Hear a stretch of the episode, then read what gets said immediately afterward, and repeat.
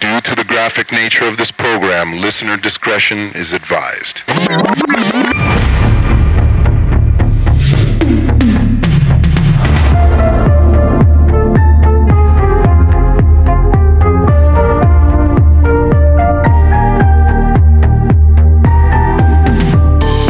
All right, I am Gary Michael Schultz, and this is Cinematic Quicksand.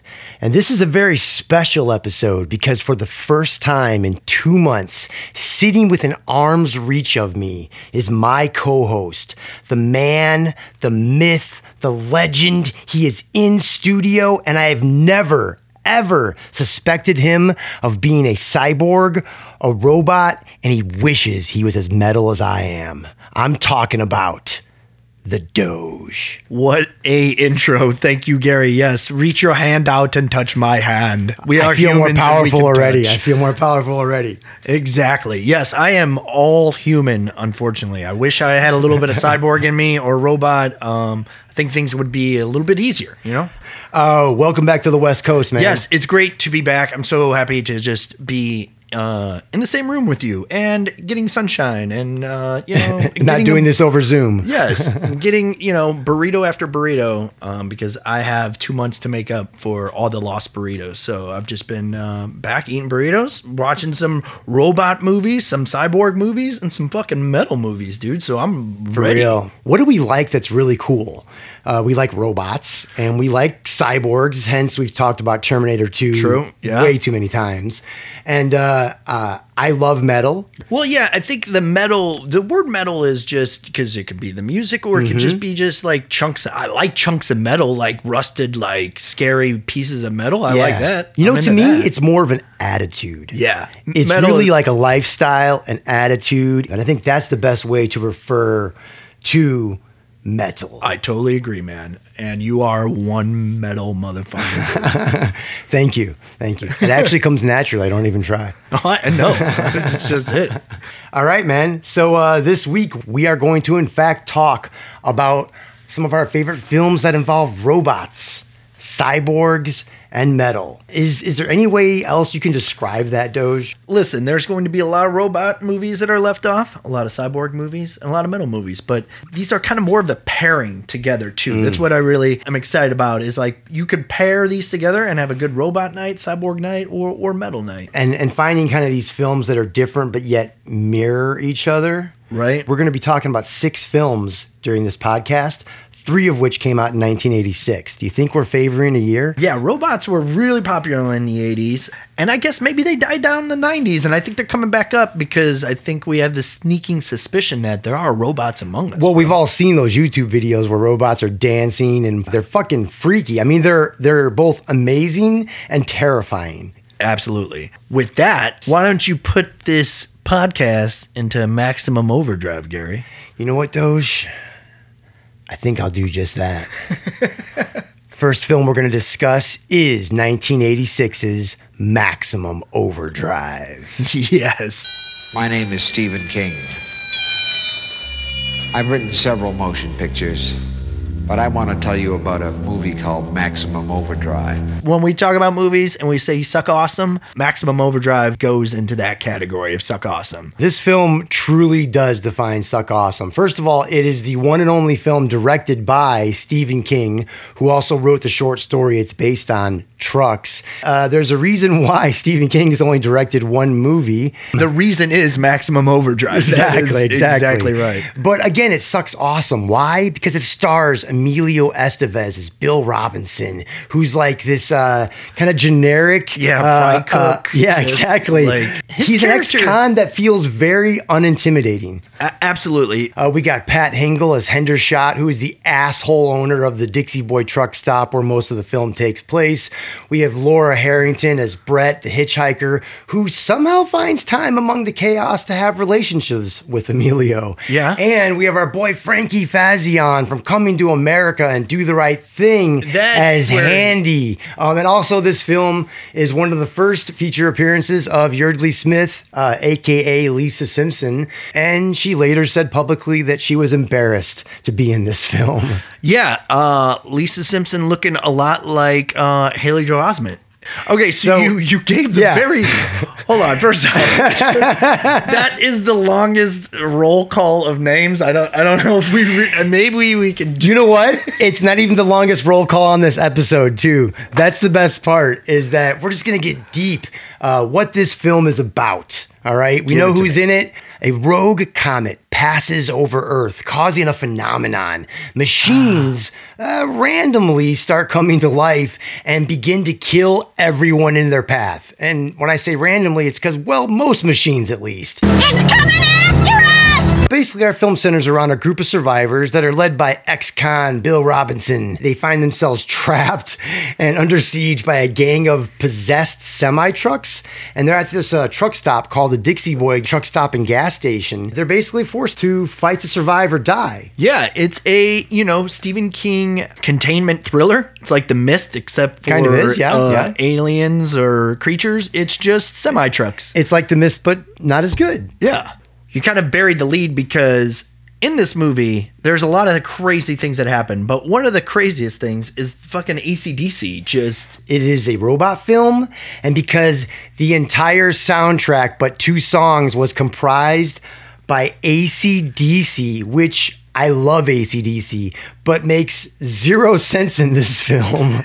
Yeah, I mean, I get A C D C makes is it metal, rock and roll. I, I get when you see a truck, a semi truck going down the highway, you feel that there's like a ninety percent chance that A C D C is playing in that truck. Right. But A C D C is just all throughout this, man. Yeah, the, what I really saw the most was the the lack of music supervisor in this movie. Gotta say, there are some awesome um, There's some moments. Gruesome I mean, kills. It, it's a cool idea. Let's think about if all technology like came to life and like so it's really crazy. I mean, we have a pop machine that comes to life and just hold on, hold on. All technology turns against humanity, kind of like Terminator two kind of. Yes. Can I now talk about that? Yes, we'll, we'll, we'll move to that. I was I was waiting for you to bring that up. It's because it's been almost like two episodes since we talked yeah, about. Yeah, yeah, yeah. Uh, Sorry. T V. Anyways, you're saying pop machine. No, just like yeah, pop machine comes to life, just murders this baseball coach, and not only that is that Stephen King kills a bunch of kids in the beginning of this movie. And like movie. The first ten minutes, he like, kills, oh, this is- he like runs a kid over with a steamroller, spoiler alert.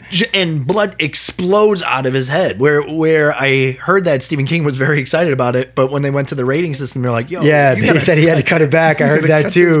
You're going to get us in an awful lot of trouble, man. We already in trouble. I don't, I don't remember watching this as a kid, but I also... I always had this unnerving suspicion that someday technology is going to come well, come to life. In some ways, it is then, right now, isn't it? Oh, I'm already dead from technology. Dead inside. My, my, my cell phone has rotted me already, dude. So it has one. What's so cool about this movie is I still think this premise is fucking dope. And when you're watching it, you're like, this would be cool if they redid it now. And a funny thing was when I started researching that is that yeah. Stephen King's kid, Joe Hill, has expressed interest in writing and directing a Maximum Overdrive sequel. I think writing, for sure. But why not get a dope, proven horror director, maybe one of the young cats who are doing great work right, right now, right. and have them just give you a take on it, like just elevate it. Because you're really... You're asking for it. Yeah, it, it's a risk. You're just asking to make the same mistakes as, as your father, you know? like Exactly. Just because you're a, an amazing writer... or novelist doesn't necessarily translate into being a director. Those are two different uh, They are skills, two different man. occupations, but he is his father's son. It would just be cool. Be like, oh, and then thirty years later, his son made a shitty remake of his movie. Like, isn't that Which just, just makes life? actually Stephen King's better because at least it has cult status. It does suck awesome. Oh, yeah. Uh, the opening sequence of this movie is actually one of my personal biggest fears. It opens up on one of those drawbridges where a boat passes underneath and cars are trapped on the bridge as it's lifting. And I always have had a fear of that. I will now never cross over one of those bridges again. All right, man. I'm going around. I'm swimming. Taking the long way. I got it. That was a pretty gnarly scene, too. It's just people, like, shooting out of windshields. And it's just, like, dummies and just buckets of blood. And you're like, right A C D C on. Van. Yeah. So I have a fun fact about this movie, though. An accident happened while they were shooting where a radio-controlled lawnmower used in a scene, uh, backfires, and it hit a piece of wood that the D P was standing on, made the wood splinter, and the director of photography, Armando... Nanuzzi. Uh, Nanuzzi. Armando Nanuzzi lost his right eye So the D P lost his Jesus. eye making Maximum Overdrive. That, Jesus. That is way too meta, and I'm sure he was uh, not happy about that. Didn't he sue? Yeah, he tried Stephen to sue. King? He said sued for eighteen million dollars, but it was settled out of court. I don't yeah, know. Yeah. And I don't I, know how much you paid to a D P after you take his eye, bro. Uh, I think uh, probably eighteen million dollars if that's what that's, he wants. That sounds pretty, that sounds fair in eighty-seven. Yeah. I mean, I'll give, I got a lazy eye. I'll give that one for nine million dollars. No problem. They're like, take it, bro. Sure. Come get it.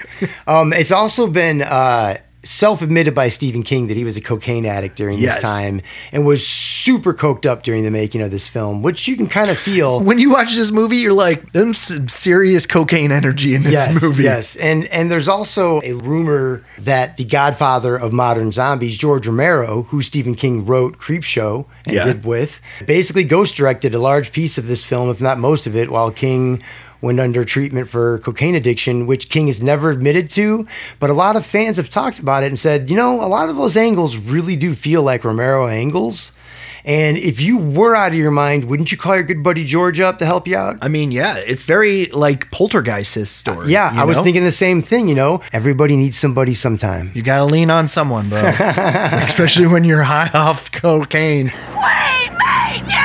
Uh, something That's else Hollywood. I found weird. Um, yeah. So first of all, Gary Busey was interested in starring in this film. Of course he was. That's weird, but of course he was, right? But Stephen King supposedly originally wanted to cast Bruce Springsteen in the lead. Hell yeah, dude. Now, I love The Boss, but I was this was so strange to me. I'm like, is he, he's never... I mean, he's danced in the dark, but has he ever acted before? But yeah, Bruce Springsteen in this movie, fuck yeah, I, I'm I'm for that. I wish I would have uh, seen that. Uh, but the thing we haven't talked about, and I can't believe we haven't, uh, is the main antagonist, the main evil semi-truck, oh, yeah. has a giant green goblin face. Spider-Man. It's the Green Goblin. I don't even it, know how that's a homage as not just a blatant ripoff. Like, did they yeah, have to clear it's, that? It's a giant green goblin face. Yeah. I mean, it's right Spider-Man. On. It's it's Marvel Comics, and... Uh, it's not the Marvel of today, so maybe they can do that. I just wish that more semi-truck drivers would embrace that a little bit more. Well, supposedly, after that thing was melted, uh, there was a cat that bought it on auction, took it to his junkyard and stored it there for years, and it got all weathered. And then after like a decade, he started to restore it on nights. It took him like eleven years to restore it. And then he strapped it to the front of his own truck and goes to horror conventions and Comic-Cons now with Boom. that on there. I think all... fucking truck should have that shit out in front of them. I, I can't argue with logic like that. And who was driving it? I don't know. The the one thing that popped from me is the inconsistency of what came to life and what didn't. You know, like you had a bicycle yeah, at yeah. one point, like come to life and throw a kid off, but then it didn't. And then you saw like a gun, you know, shooting people, but then they also use guns. Yeah, yeah. And then certain trucks came alive and certain didn't. Those damn Kenworths uh, just just possessed by comets all the time. Um, the other thing I thought that was kind of sloppy writing from a guy that is Stephen King. The king of cocaine, yeah. The king of cocaine. There you go. The thing I thought was kind of sloppy was this truck stop gas station just so happened to have a military-sized arsenal underneath it, I think. Yeah, in like a, little, a spare room. A little convenient. Real convenient. So they're battling all these machines, um, but then when time comes, they're blown up with guns. And I just thought...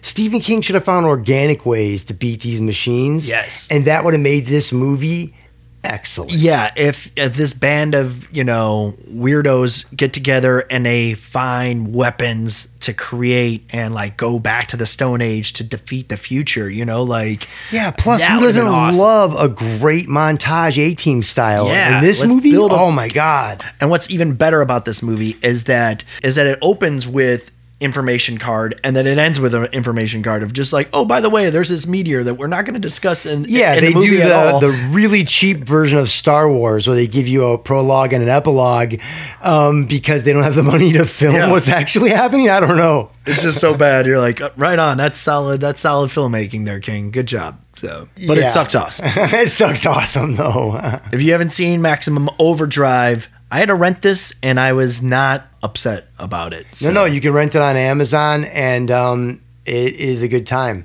Fucking unplug all your electronics, except for your T V, and then watch Maximum Overdrive, because you need your T V to watch it. But Don't be fucking surprised if it comes to life and tries to kill you. Don't get too close to the screen. Adios, motherfucker! All right, I see your suck awesome nineteen eighty-six robot movie, and I match you with my suck awesome nineteen eighty-six robot movie. Right on. I'm talking Chopping Mall. And shopping will never be the same.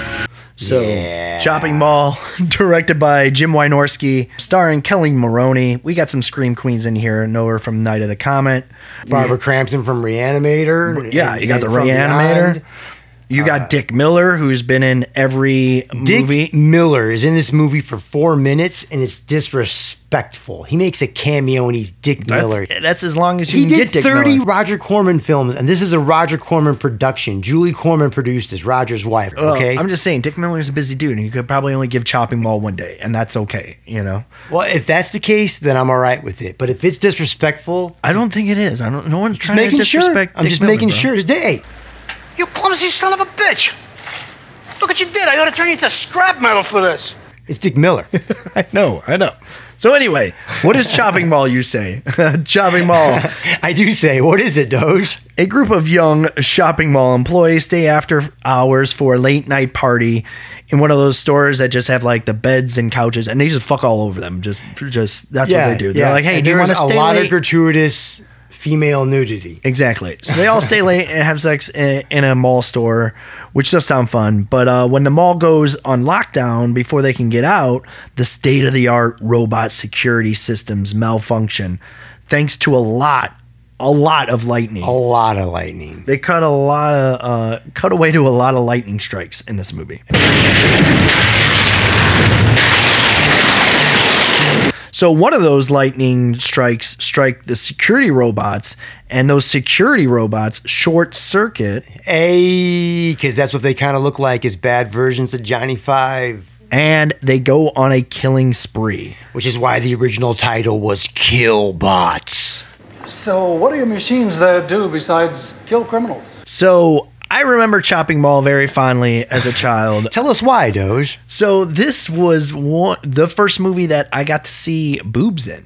Like this was the this was the sneaky one. I'm glad one. You've matured since you've first seen boobs. Stop right there and surrender your weapon. What's funny is that I remember my grandpa used to like bootleg movies on his like tape player, like his like um recorder. So he would set up his recorder and point it at his T V and record the V H Ses he's watching rather than getting two V H Ses and doing it. Oh, yeah. Which is like, what the hell is he doing? Just get another V H S player. So he's but, making homemade bootlegs. So like, I'm watching a homemade bootleg of Chopping Mall, and I hear my grandpa, who had a laugh like Doctor Hibbert, so he'd be like, hoo, hoo, hoo, watching Chopping Mall. And then so whenever like... A, a funny kill would happen, I would hear him giggle, and that was very fun. But I also remember my parents letting this go under the radar because they didn't know how much boobs were in Chopping Mall. And there was a yeah. specific scene where a wonderful busty woman says, like, come back, Mike, and you can see these. And, and, you are, and your and, real name. And my real name is Mike. So as a little kid hearing that, like a little horny little kid, uh, that was really awesome. I really liked that. So that's probably why I'm talking about Chopping. You were a little shit, man. so, um, you know, mine was uh, Revenge of the Nerds. Nice. Mom didn't realize how much nudity was in that. Yeah. And she was like, why are you renting this movie again? Me and my brother would rent it all the time. And I'm sorry. Uh, I was eleven, okay? I can't. I'm yeah, sorry. I mean, hey. What do you want? Right? So when we were like, let's watch Chopping Mall, I was very excited because I was like, I remember this movie. It was so, so badass. And I gotta admit, while watching this, um, I was... disappointed in a lot of the kills in this. Like I was expecting, I just remembered this thing being way more like gory and, and violent, and it really wasn't, minus a couple awesome kills. Well, first of all, Doctor, the protectors do not kill. They merely detain intruders until the computer located on the roof can patch into the mall phone system and send an alarm to the police. Uh, once you said that the budget's eight hundred thousand dollars, I was like, that is, like, that's super impressive. I mean, it's a, it's a containment movie all in one mall. The robots are fun, cheesy eighties robots. And uh, yeah, it is gratuitous and some awesome kills, but it's just like a, a fun idea. And um, you know, maybe the relationship with the mall has changed recently. I think that these robots can just, like, no one's even going into a mall anymore. There's very, no, maybe in some parts of middle America, but uh, uh, I think a certain company kind of ruined the mall for us, especially yeah. during this but, past year. Well, exactly. But what I didn't know um, was, speaking of malls, that this was filmed in the Sherman Oaks Gallery. The, at the Galleria, which how many fucking films have been filmed there now? I Commando. mean, that's literally ten minutes from where we're doing this podcast. I mean, we should we should have done live from the Sherman Oaks yeah, Galleria. Yeah, actually, bro. I apologize. We should have done that. We fucked up. We'll try to do better next time. We talked about Maximum Overdrive having very convenient guns located. Mm. Let me tell you, this mall in Chopping Mall is loaded with guns. Which they did in Dawn of the Dead, but didn't seem as cheap in Dawn of the Dead. Because I felt like in the seventies, that really existed. I felt like in Chopping Mall... They rolled in guns and were st- like, "Oh, they, cool! Here's the guns an M sixteen, weren't even locked. Yeah, just, just they weren't even out. locked up. They right were just sitting on the shelf, and one dude just grabs an M sixteen. It yeah. was like, "Here's your M sixteen, sir. It's not even locked. Uh, where are your soccer balls? Oh yeah, they're right by the M sixteens. You're like, oh, okay, cool. Like, I'm like, what is this sporting goods store? But just guns on fucking. Yeah, listen, you got to kill a bot with something. Yeah, so I saw Chopping Mall on D V D, but if you don't have the Chopping Mall on D V D, it's also available on Shudder. Thank you. Have a nice day. All right, Gary, we're done with robots. We're moving on to cyborgs. What is your cyborg movie, dude? I'm talking about nineteen eighty-seven's RoboCop. Dead or alive, you are coming with me. Hell yeah. Directed by Paul Verhoeven. That's the guy who gave us the original Total Recall, Basic Instinct, the underrated Showgirls, Starship Troopers, and Hollow Man. Wow, what a what a six what? pack right there, dude. Yeah, yeah. Paul Verhoeven had a minute, bud. He had a minute of ups and downs, baby. Woo! But I'll tell you what, man. Um, I fuck with most of those films. yeah, true. Yeah, yeah. They're they're all fun. Uh, so RoboCop stars Peter Weller as Murphy, a k a. RoboCop, Nancy Allen as Lewis, who is Brian De Palma's ex-wife. She was in Dressed to Kill, Carrie, and Blowout, amongst other things. And Ronnie Cox as Jones. And did I bury the lead, Doge? Yes, you did. I did, because the baddest of the bad in this film is Kirkwood Smith, a k a. Red Foreman from That seventies Show as Clarence. Can you fly, Bobby? Yeah, dude. I mean, RoboCop is so badass, and the action and effects in this movie are brutal at times, insane. And yeah, like, we both watched the director's cut, um, and currently streaming on Hulu by accident. It says rated R, but it's really the director's cut, and it's also on Paramount Plus. But uh, brutal movie. So basically, what this film is about is a near dystopic, crime-ridden Detroit. So it's now. Yes, right. Old Detroit has a cancer. The cancer is crime. Uh, Murphy, uh, Peter Weller, he's a good cop, and he is terminally wounded in a in just fucking gruesome fashion. I mean, just he gets shot one hundred, yeah, one hundred, times. two hundred, just About blown to pieces. Two okay? straight minutes of getting uh, just shot, shot, uh, just screaming in pain. It's like, what the fuck? Anyways, he's terminally wounded in absolute gruesome fashion, and he is transformed by a evil corporation known as O C P, and they turn Peter Weller, who has signed his post life over, into a cyborg known as RoboCop. This movie is brutal. This movie is violent, and this movie is absolutely fucking awesome. I'd buy that for a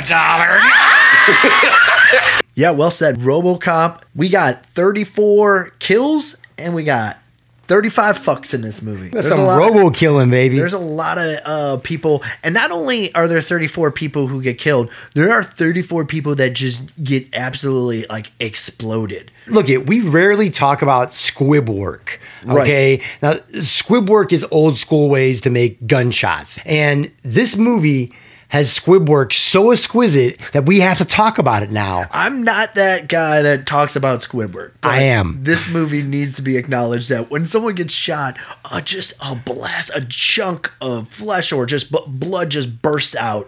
And what's great is that, I mean, Peter Weller, for real, gets shot as Peter Weller, as Murphy, yeah. and RoboCop in this movie combined, I mean, ten thousand plus times. Yeah, I, the, it's most insane. Most of the movie is just bullets just shooting at RoboCop.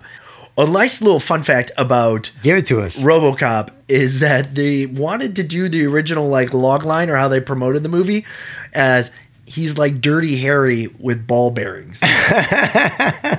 Which like they didn't because they thought Clint Eastwood or Warner Brothers would be like, hey, fuck you guys. Like, yeah, I think they would have. I think they would have. There would have been some be like, hey, this has nothing to do with Dirty Harry. We don't own Dirty Harry, but...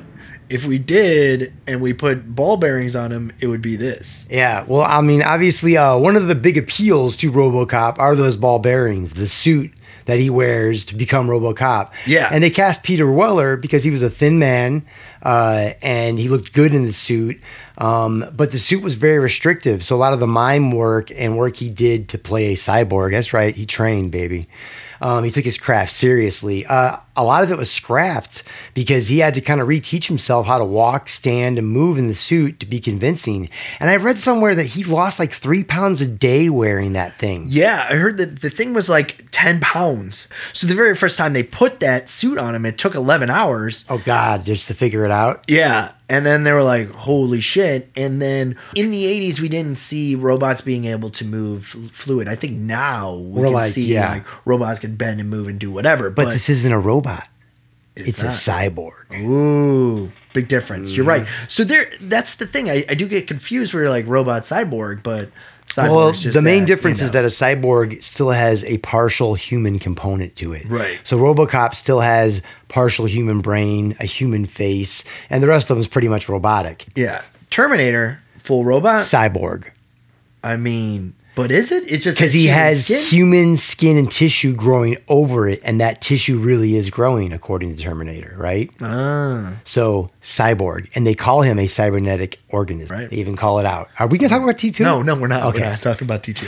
Um, but again, back to RoboCop. I just like the world that it creates, you know, the satire and the um, T V commercials. It's very self-aware. Newscasting. It just really depicts this whole like desolate city that's just being overran with crime. And all right, let's call it what it is. I mean, they, they kind of predict the future to Detroit. Like it was talking about a bankrupt city. And then sure enough, that eventually happened. Like... RoboCop pulled a Simpsons and like predicted uh, Detroit's future. Yeah, yeah, yeah. Your client's a scumbag. You're a scumbag, and scumbags see the judge on Monday morning. RoboCop literally blows dicks off. I mean, yeah, he does. He, he actually. There's a man who gets shot in the dick, and that's, that's how I feel every time I watch this movie. It's yeah. just I feel my dick explode watching. This yeah, movie. yeah, you, know, you get like, your dick blown just, off because it's so it's fucking just, badass. It's just so insane. It's so much fun, and if you haven't seen this in a while, rewatch it. I mean, the, the kills are awesome. The pace is killer.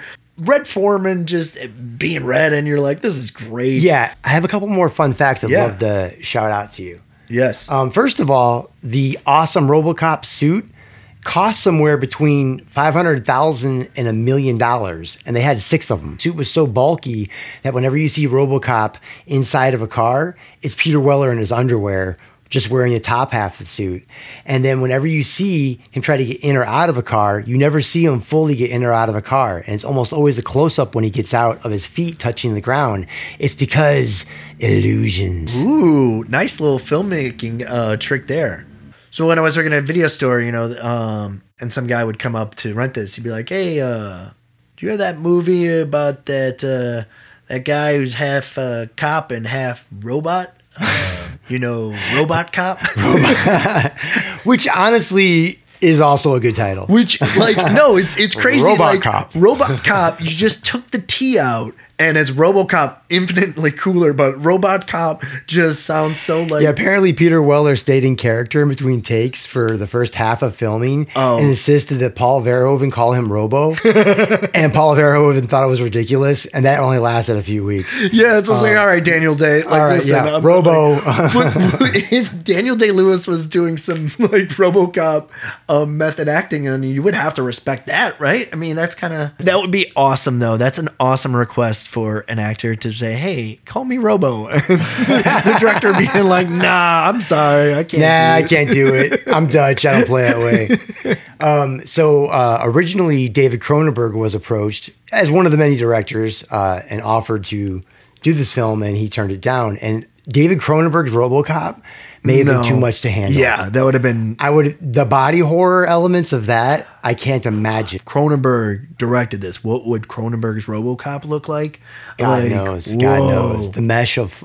Like the fusion of flesh... It would have been gnarly. And, and metal would have just yeah. been fucking gnarly. Uh, so Peter Weller plays RoboCop in the first two. And funny enough, he didn't play RoboCop in the third one. Why? Because he went to go do Naked Lunch with... director David Cronenberg. We've come full circle. Full circle, baby. Oddly enough, I have Peter Weller's autograph on a golf visor.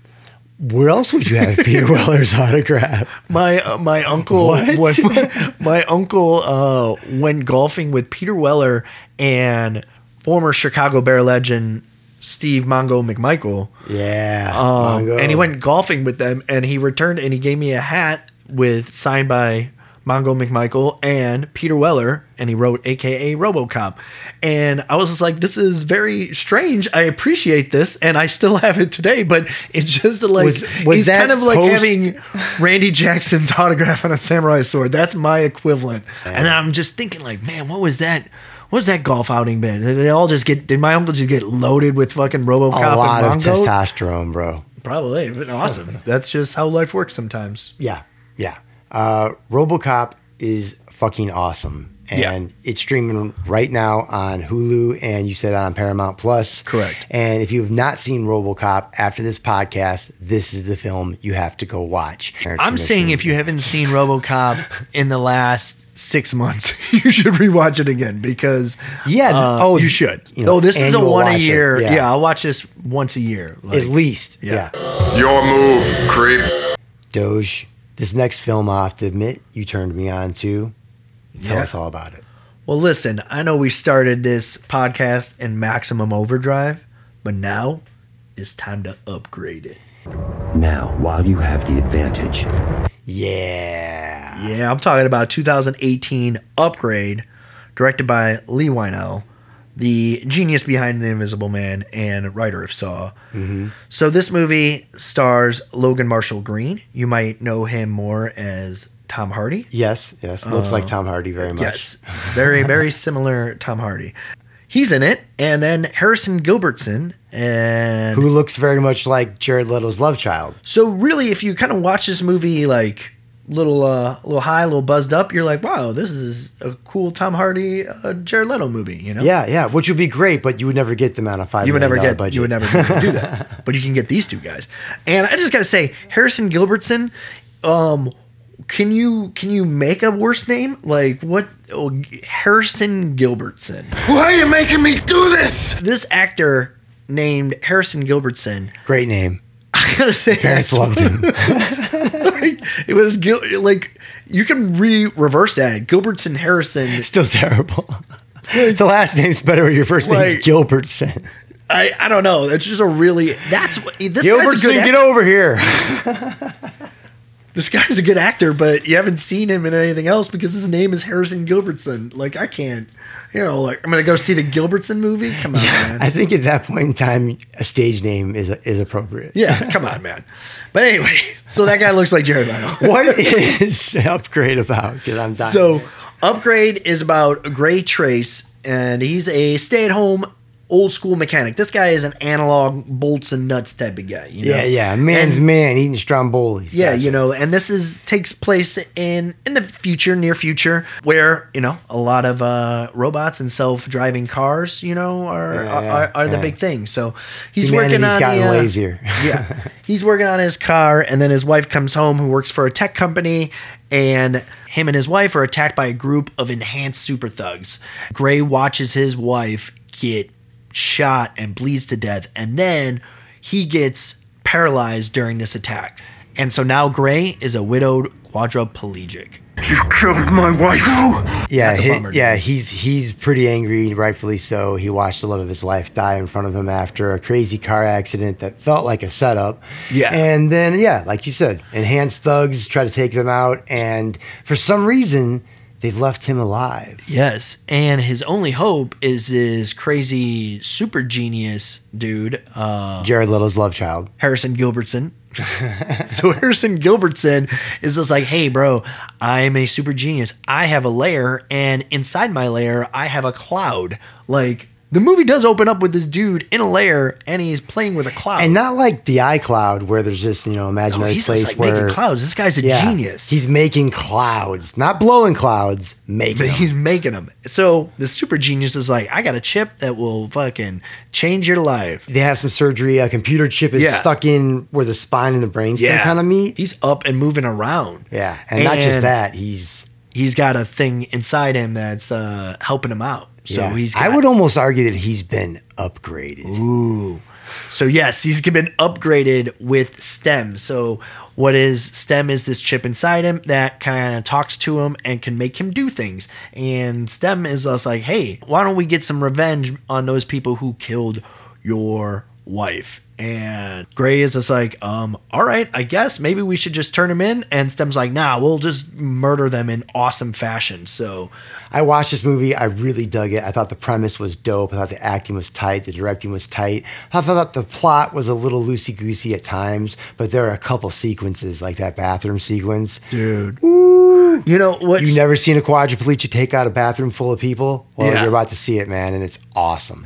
I know that some scumbag in here knows one of the guys who murdered my wife. His name's Cirque Brantner. So if you know Cirque, or if you know any information about the killing of my wife, if you could just raise your hand.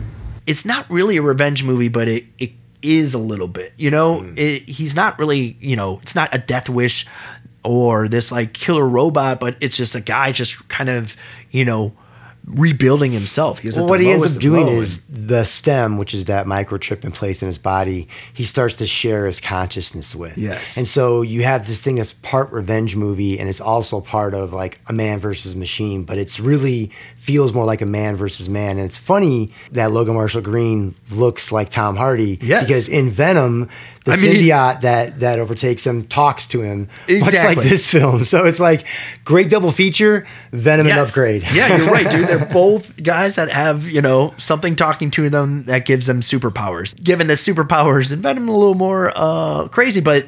You know, how Leigh Whannell designed some of these fight scenes and how Logan Marshall Green moved. I mean, some awesome physical yeah, acting. It kind of reminds that, me of when done. Van Damme is practicing in Kickboxer on uh, that tree and, and, you know, he's doing different yes. moves. Like, the moves are robotic, but, like, you know what it reminded me of? The Matrix without the camera spinning around him. Exactly. What I, what I got is I got, like, Evil Dead... Uh, two vibes from it too. Like really? In that first scene when he, his body is fighting and he has oh, no idea what he's, he's like, and he's smashing plates over the dude's head, and his reaction is like, I don't mean to be killing these guys, um, but I am. And how he sold that was so fun and so rewarding. Like I had so much fun watching those scenes of when like, you know, the STEM takes over and Logan Marshall Green just has this face of like, I can't believe this is happening right now. It was like a lot of fun. Do you think he watched Evil Dead two before? No doubt he yes. did. STEM can't move his neck, which is interesting in that fight scene when he doesn't move uh, his neck. A punch is thrown at him, you see STEM move the head with his hand. So it's it's a cool thing where so like Logan Marshall Green doesn't actually move his neck, he has his hand move it. So it, that's like the detail in the fight sequences. So, that, the, like, so STEM really, can fight with your body parts that he can make move, but because you're quadriplegic, hence your spine and your yes. and I advise that you remove any traces of your presence here. That also means cleaning up the vomit in the sink. Okay, just, just give me just give me a second, okay? Maybe that's why those fight scenes looked so unique. Yeah. They really were. They were really because cool. Because I heard they like put a cell phone onto Logan Marshall mm-hmm. Green and then paired the camera to that. Yeah, so the guys could see it so they could get that reverse when they were Steadicam and, and then fighting, which I think is like kind of brilliant. They basically just added a monitor over there so he could see what he was doing and they could. I mean, I really love this movie because they're the kills. Like, there are some kills that happen where you're like, right on, that's cool. And then there's some kills where you like throw up the horns where you're like, yeah, you know, that's the butcher awesome. Knife. But there are multiple kills where I'm like, yeah, I like audibly was like, fuck yeah. yeah. That first knife scene, uh, yeah. when we were talking about Chopping Mall, obviously two different movies, but you like set up these scenes for kills, you know, yeah. and in Upgrade, when they set up a scene and you know someone's going to get killed, it is ultimately rewarding. Like yeah, it, it's every either a kill, great fight sequence yeah. or a kill that is just like, holy shit, and it's a bit terrifying and also rewarding. Yeah. And, and what I like about it is it's like, you know, there's some twists and turns. I don't want to spoil it, but it's just like a weird, it, I mean, the the ending and then the ending ending, like the bottom dropped for me where I was like, whoa, this is so like really fucking dark, I guess, or not. It, it's, it really it is dark because it really becomes, because it feels like this, it's this strange combination where it's supposed to be man versus man, but it's man versus machine, but the machine's inside the man. Whoa. And you're battling that along with the other elements that he's tackling. Uh, I'm just a man, a with, a man film. with a machine and a man versus a man. Yeah, exactly. I'm and so this man. movie has a couple twists and turns in the third act that are a lot of fun. And it doesn't feel like a huge film, but it does a lot with its budget, especially yeah. in twenty eighteen dollars, five million dollars. There's fight scenes yeah. in this film that make it feel like a twenty-five million dollars film yeah, easily. Yeah, exactly. Yeah, I really... I've been banging the drum on this movie for you a long have, time. And I didn't watch it when you said to the first like thirty times, and then yes. I watched it and I said that movie's pretty fucking cool. You can see why Leigh Whannell got Invisible Man twenty twenty, exactly. yeah, and why it was dope. Yeah, upgrade your life and watch Upgrade, dude. You now have full control again, Gray.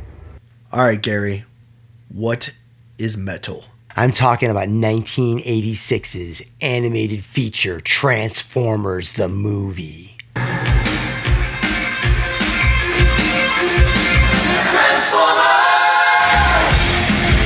Transformers! Fuck yeah, dude. Um, fun fact, when I mentioned we should cover this movie, you immediately checked your pulse. You, you were so excited about prescription. You, you put your fingers to your neck and then ran to your room and then took out all your Transformer D V Ds. So I know that I you're I did bring ready. them back in and show them to you. Look, I have all the seasons and I have this movie and this. I'm just going to let you go, RoboCop bro. and Transformers in the same podcast? What are you doing? I'm, oh my God. I'm I'm just, I'm laying down. I'm letting you, you drive this. Okay. I know how I'll just kick this off. I am excited about this. I have seen Transformers, the animated movie. I'm talking the original nineteen eighty-six movie at least one hundred times in my life. I never thought I'd be so happy to see those big bozos. That is not an exaggeration. Okay? I know. And I have a certain group of friends that have probably seen it just as much, and you know who you are if you're listening, okay? This film, it is the last performance by the great Orson Welles as Unicron, his final role, okay? We got Robert Stack as Ultra Magnus, Leonard Nimoy as Galvatron, Eric Idle as Wreck-Gar, Casey Kasem as Cliffjumper, and Judd Nelson as Hot Rod, a k a. Rodimus Prime. This was almost too easy, Starscream. Yeah, yeah, dude. Uh, the the excitement that is just blasting off. I I just need to remind you. Orson Welles in his final role as Unicron. He could barely breathe. He was wheezing in in the booth, and he died before the movie came out. But he did one more, and he gave us Unicron, the planet that eats other planets. You underestimate me, Galvatron. Fuck, dude. It's just Transformers is a serotonin boost to you, bro. Like, I now I know whenever you're down, I'm just going to say fucking Transformers, and I'll see that that frown turn upside down, dude. Basically, right? I will see that frown transform it will. into a smile. It will. Uh, so Transformers is about the Autobots. They must stop a colossal robot planet named Unicron, played by Orson Welles. And that's a monstrous planet that devours other planets. And uh, they're trying to protect it from consuming their own world uh, while guarding the all-powerful matrix of leadership, which is now kind of referred to as the AllSpark in the modern movies. Okay. But this is the original Matrix, okay? We started it first. And they're trying to guard this from Unicron, played by... Orson Welles. Exactly. And Unicron desires it because this is the one thing that can stand in his pathway of ultimate destruction, of ultimate just conquering the universe. I now possess that which you most fear. Have to worry about Unicron. Meanwhile, they got to worry about the Decepticons, who are doing an all-out attack on the Autobots. I mean, like, basically, yeah. let me explain this. The cartoon was built to sell toys. Exactly. So Hasbro wanted to sell toys, right? We all know that. So they used we all this had the movie, Transformers toys. Yes, they used this movie as an opportunity to usher in the new line of Transformers, which meant they were going to usher out the old line of Transformers. So what happened was, ten-year-old me saw this film, or eight-year-old me. I don't know how old I was when I first saw it. I was young, and all of the things that I loved were murdered, dude. They in go, front of me. That the first twenty minutes of this movie is fucking Shakespeare, dude. The, yeah, it's Game of Thrones before Game of Thrones, right it's there. It's excellent. Just the Optimus everybody. Prime, who's the Autobot leader, fighting Megatron, the Decepticon leader, is so good. I have chills and goosebumps right now as I describe it. Okay, it is the greatest animated robot movie ever made. Period. One shall stand, one shall fall. Why throw away your life so recklessly? That's a question you should ask yourself, Megatron.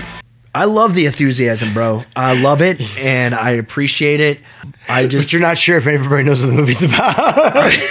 They know I'm really excited to talk about it. I was just like, you were so excited, and it, it just warms me, dude. It warms my heart to see how uh, happy Transformers makes you, bro. And I gotta admit, like, I haven't seen Transformers in a minute, but I got to watch it with the Gary commentary track. Me doing all the lines I know. You which say, even, which is like at least probably how many? Honestly, do I think you think I know? ninety, ninety oh, lines. and, and and so you act them out and you do the voices, and then of course every musical break I get a little guitar solo. Oh god, because um, Lion does the fucking Transformers theme, and it is hair metal as fuck. So I really saw oh. like the, the four D version of Transformers the you movie did. because you, you did. really do enhance It's over, it. Prime.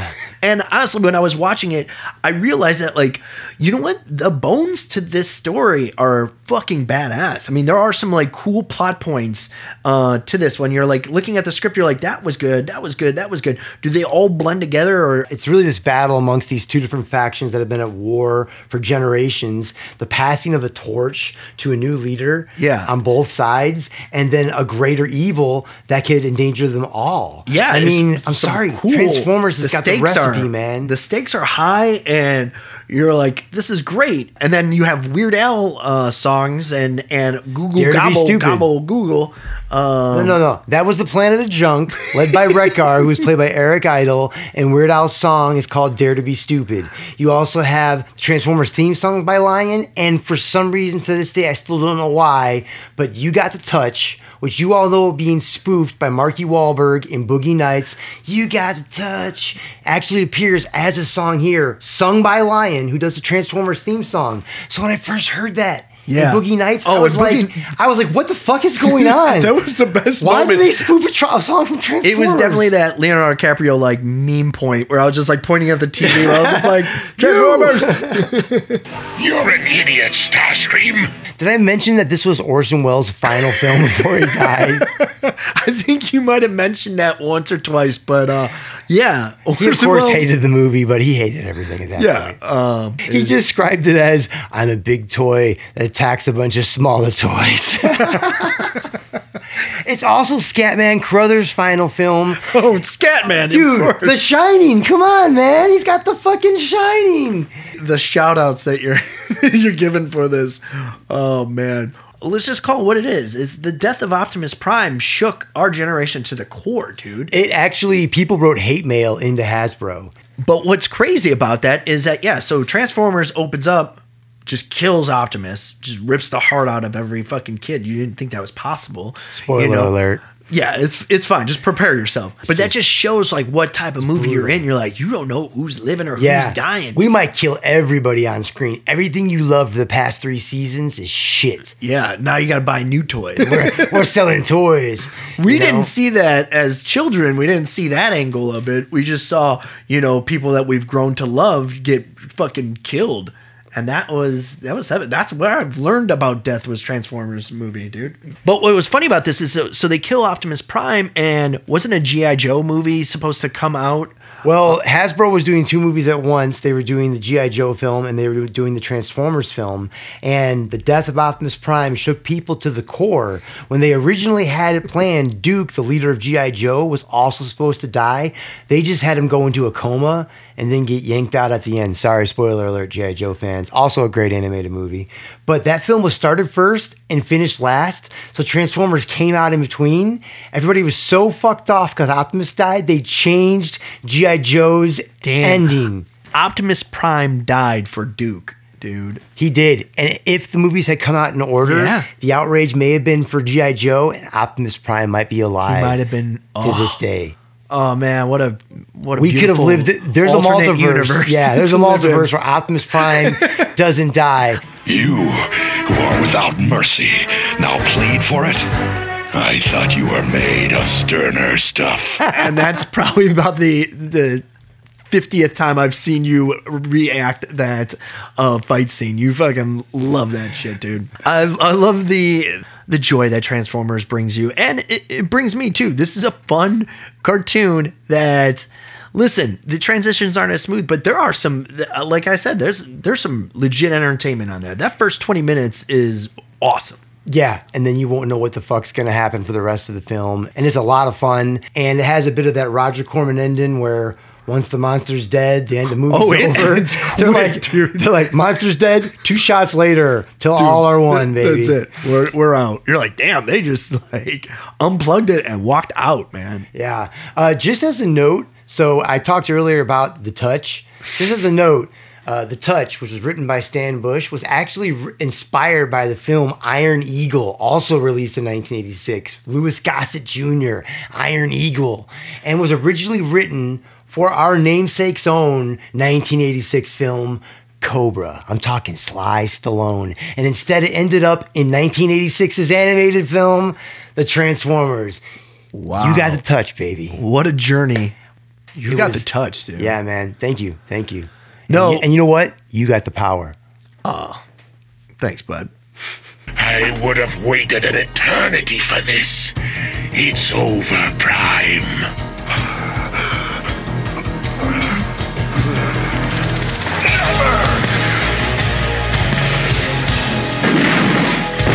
All right, Doge. Did you know that Transformers was the last performance by the great Orson Welles? What? Crazy. This is the first I'm hearing this. It really, truly is. Doge, our final film is one of the most metal movies ever created, and we're going animated again. What do you got for us? You can't talk about metal without talking about nineteen eighty-one. Heavy Metal. If so, you could see me right now, you'd see the fucking horns. Yeah, dude. Uh, heavy metal is a is a lifestyle, bro. Uh, for real, sure. Um, this movie, it's it's directed by Gerald Potterton, but there's a lot of different segments in this. A lot of different writers. It's basically an anthology movie. What this is, it's starring John Candy, Harold Ramis, Eugene Levy, and Ivan Reitman. Like, those are the the people behind it. We all know Ivan Reitman is Ghostbusters director, Harold Ramis, the GOAT, like, and then you got John Candy and Schitt's Creek, you know, you you have... You really can't go wrong. No.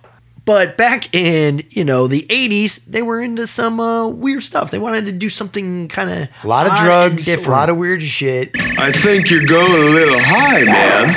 It's okay, man. If there's one thing I know, it's how to drive when I'm stoned.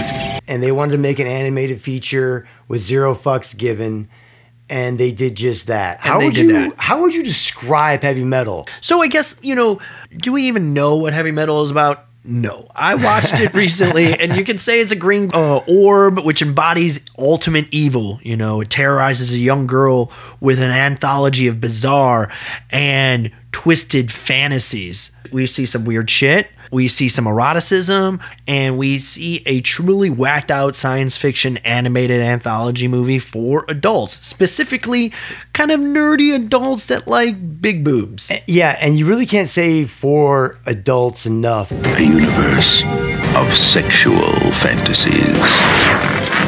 Heavy Metal, it's just the idea of it, I think. Um, I want to talk about, you know, and the influence it had on all these other cartoons that kind of followed, you know, like this was the first Adult Swim, or, you know, remember M T V Liquid, Liquid Television, Liquid Television, like Eon Flux and the Max. I don't know. Sam if, Keith, baby. I don't know if those things would exist without Heavy Metal. So if I owned a burger joint, you know, like a cool rock and roll burger joint, I would just have Heavy Metal playing in the background, like on silent with like the jukebox going, you know, because it's that type of movie. Like it's like one of those like dive bar C D, like you're drinking whiskey and Heavy Metal's playing in the background. You're like, this is a cool mm. vibe. Mm. You know, that's what I'm I, there. I'm I, there right now. Yeah, right? Keep going. And what I what I love about Heavy Metal is that I'm a big uh, poster collector. As you know, yes, I collect yes uh, Pearl Jam posters and concert posters. And it just reminds me, every frame of this movie, you could just press pause and then just throw a Pearl Jam logo on there and a date, and I would buy that for thirty-five dollars and, at least. And it's wild because I think the, the film is created of five different segments plus the linking segment, and all the artwork feels like a old E C W comic. So it's very, very detailed. And I think that's what you're getting at with the inspiration. This isn't like Warner Brothers or Hanna-Barbera. It's kind of like a different, almost alternative style yeah. of animation that you didn't really see, especially often in feature film work, and nothing that broke through like this did. I mean, this film had a mostly original soundtrack of some of the biggest metal and rock bands of their time yeah. that wanted to contribute. That was incredible. I've never felt anything like it. It rocks. If you love old school metal, old school hair metal, if you can't drive fifty-five, this it, is for you, baby. It's just like, it feels like, honestly, I'm just like, I want to break up a bunch of ditchweed on like a record and just roll up a fucking bad fatty and just watch Heavy Metal back in those days. It seems like a time capsule of that, you know, like, of course the animation isn't fluid. This is not a Pixar movie. This is nothing like that. No. It's just like, it's just so vintage, and it just feels like something you shouldn't be watching. It almost feels like illegal. You're like, this escaped, like this, this shouldn't be like in the mainstream culture where like, hey, check out like this, this feels like an older brother or cousin like slid this to you on the slide, be like, hey, you gotta check yeah, this out. Yeah, somebody found like, this under your you know? mattress for sure. And you're like, you put it on, it just melts your mind. And no hair. Mmm. Big. It's pretty excellent. And really, like, each story is kind of a different allegory yeah. for the greater story, which is just a good versus evil story about a young girl who's underestimated by the ultimate evil. And do we really care? No, because no. it's full of dragons and, and dragons heroes and, and robots doing space cocaine. Yeah, and John Alien. Candy having sex with everybody, you know? John uh, Candy and Harold Ramis play aliens in this that lay out just lines of space coke yeah. that are go across the floor of the space shuttle, and they just hoover them up, and, and it is just fucking a great time. Hilarious. I'm it is, sorry, it is it is not appropriate. No, it is hilarious. It's hilarious. Yeah, it's like, you know, your perspective's fucked, so you just gotta let your hands work the controls as if you're straight. It's something that you just have to see once, you know. Like, there's nothing like Heavy Metal. Uh, hit me with some fun facts. So a fun fact about that is that there's sixty-nine dead people in this movie. sixty-nine dead people in this movie. Yes, that so was intentional. That had to be intentional. It had to be. You don't hit that number in a film like this. They were probably God. at like sixty-seven, and they were like, ah, shit, we yeah. gotta add two more. You know what, man? That's metal as fuck. Yeah, right? Uh-huh. And Elon Musk is a huge fan of this movie. Of course. And he made like a Starman Tesla and shot it out into space, basically. Which we all saw, which is a homage to the beginning of this film. Yeah, that's how the movie starts. So. Essentially starts So with without Heavy Metal, it wouldn't have influenced this crazy billionaire go to space trend. I think that's what Heavy Metal did.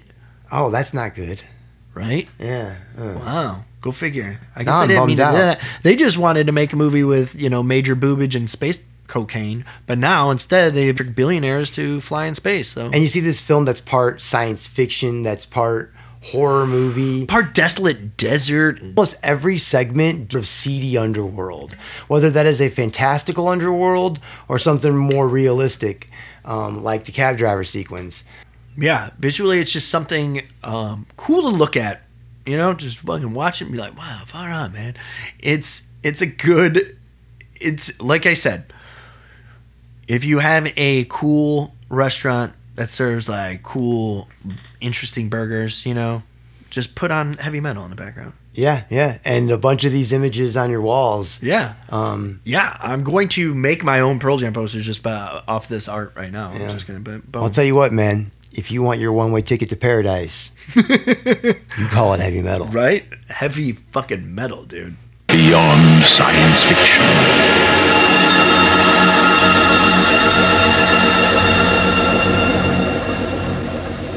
and that concludes our robots, cyborgs, and metal episode. What did you learn? Well, I've learned that the eighties was a um, decade obsessed with robots, and I and I like seeing how robots kind of evolved and cyborgs. Mm-hmm. And what what is our future with robots? I mean, right now, I think back in the eighties, we thought about like, oh, okay, cool, like there's going to be robots one day. Yeah, and, and that didn't and happen. Computers but are going to rule the world. But. but now I think, especially like we said earlier, with these these videos of robots dancing and shooting three pointers. Yeah, now opening it's doors. Like, and... It seems like way super real, and we're like, oh man, this is this is going to be interesting when robots are like around us, right? Or is this it's going to be interesting going? When you eventually marry a robot one day. I, I've thought about it. I think that's a slippery slope. Like where I'm like, oh man, could I just marry? Can I, that that's that's my life? I've thought about this. We're like, oh, I have a robot girlfriend. That'd be it'd be weird for a little bit, but would anybody know if you can have a robot and no one will know? I guess it only really matters if you know. You know, maybe some robot loving is what you need. Robot love, dude. I think, yeah. That's, I think you just right. wrote a song. Robot love, yeah.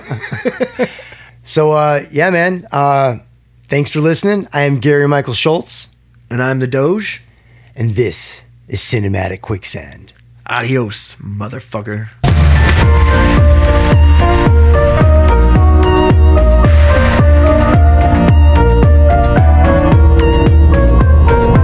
Follow Cinematic Quicksand on all your favorite social media and podcast platforms. Music for Cinematic Quicksand was written and performed by Rudy Mancuso and Jamie Rise.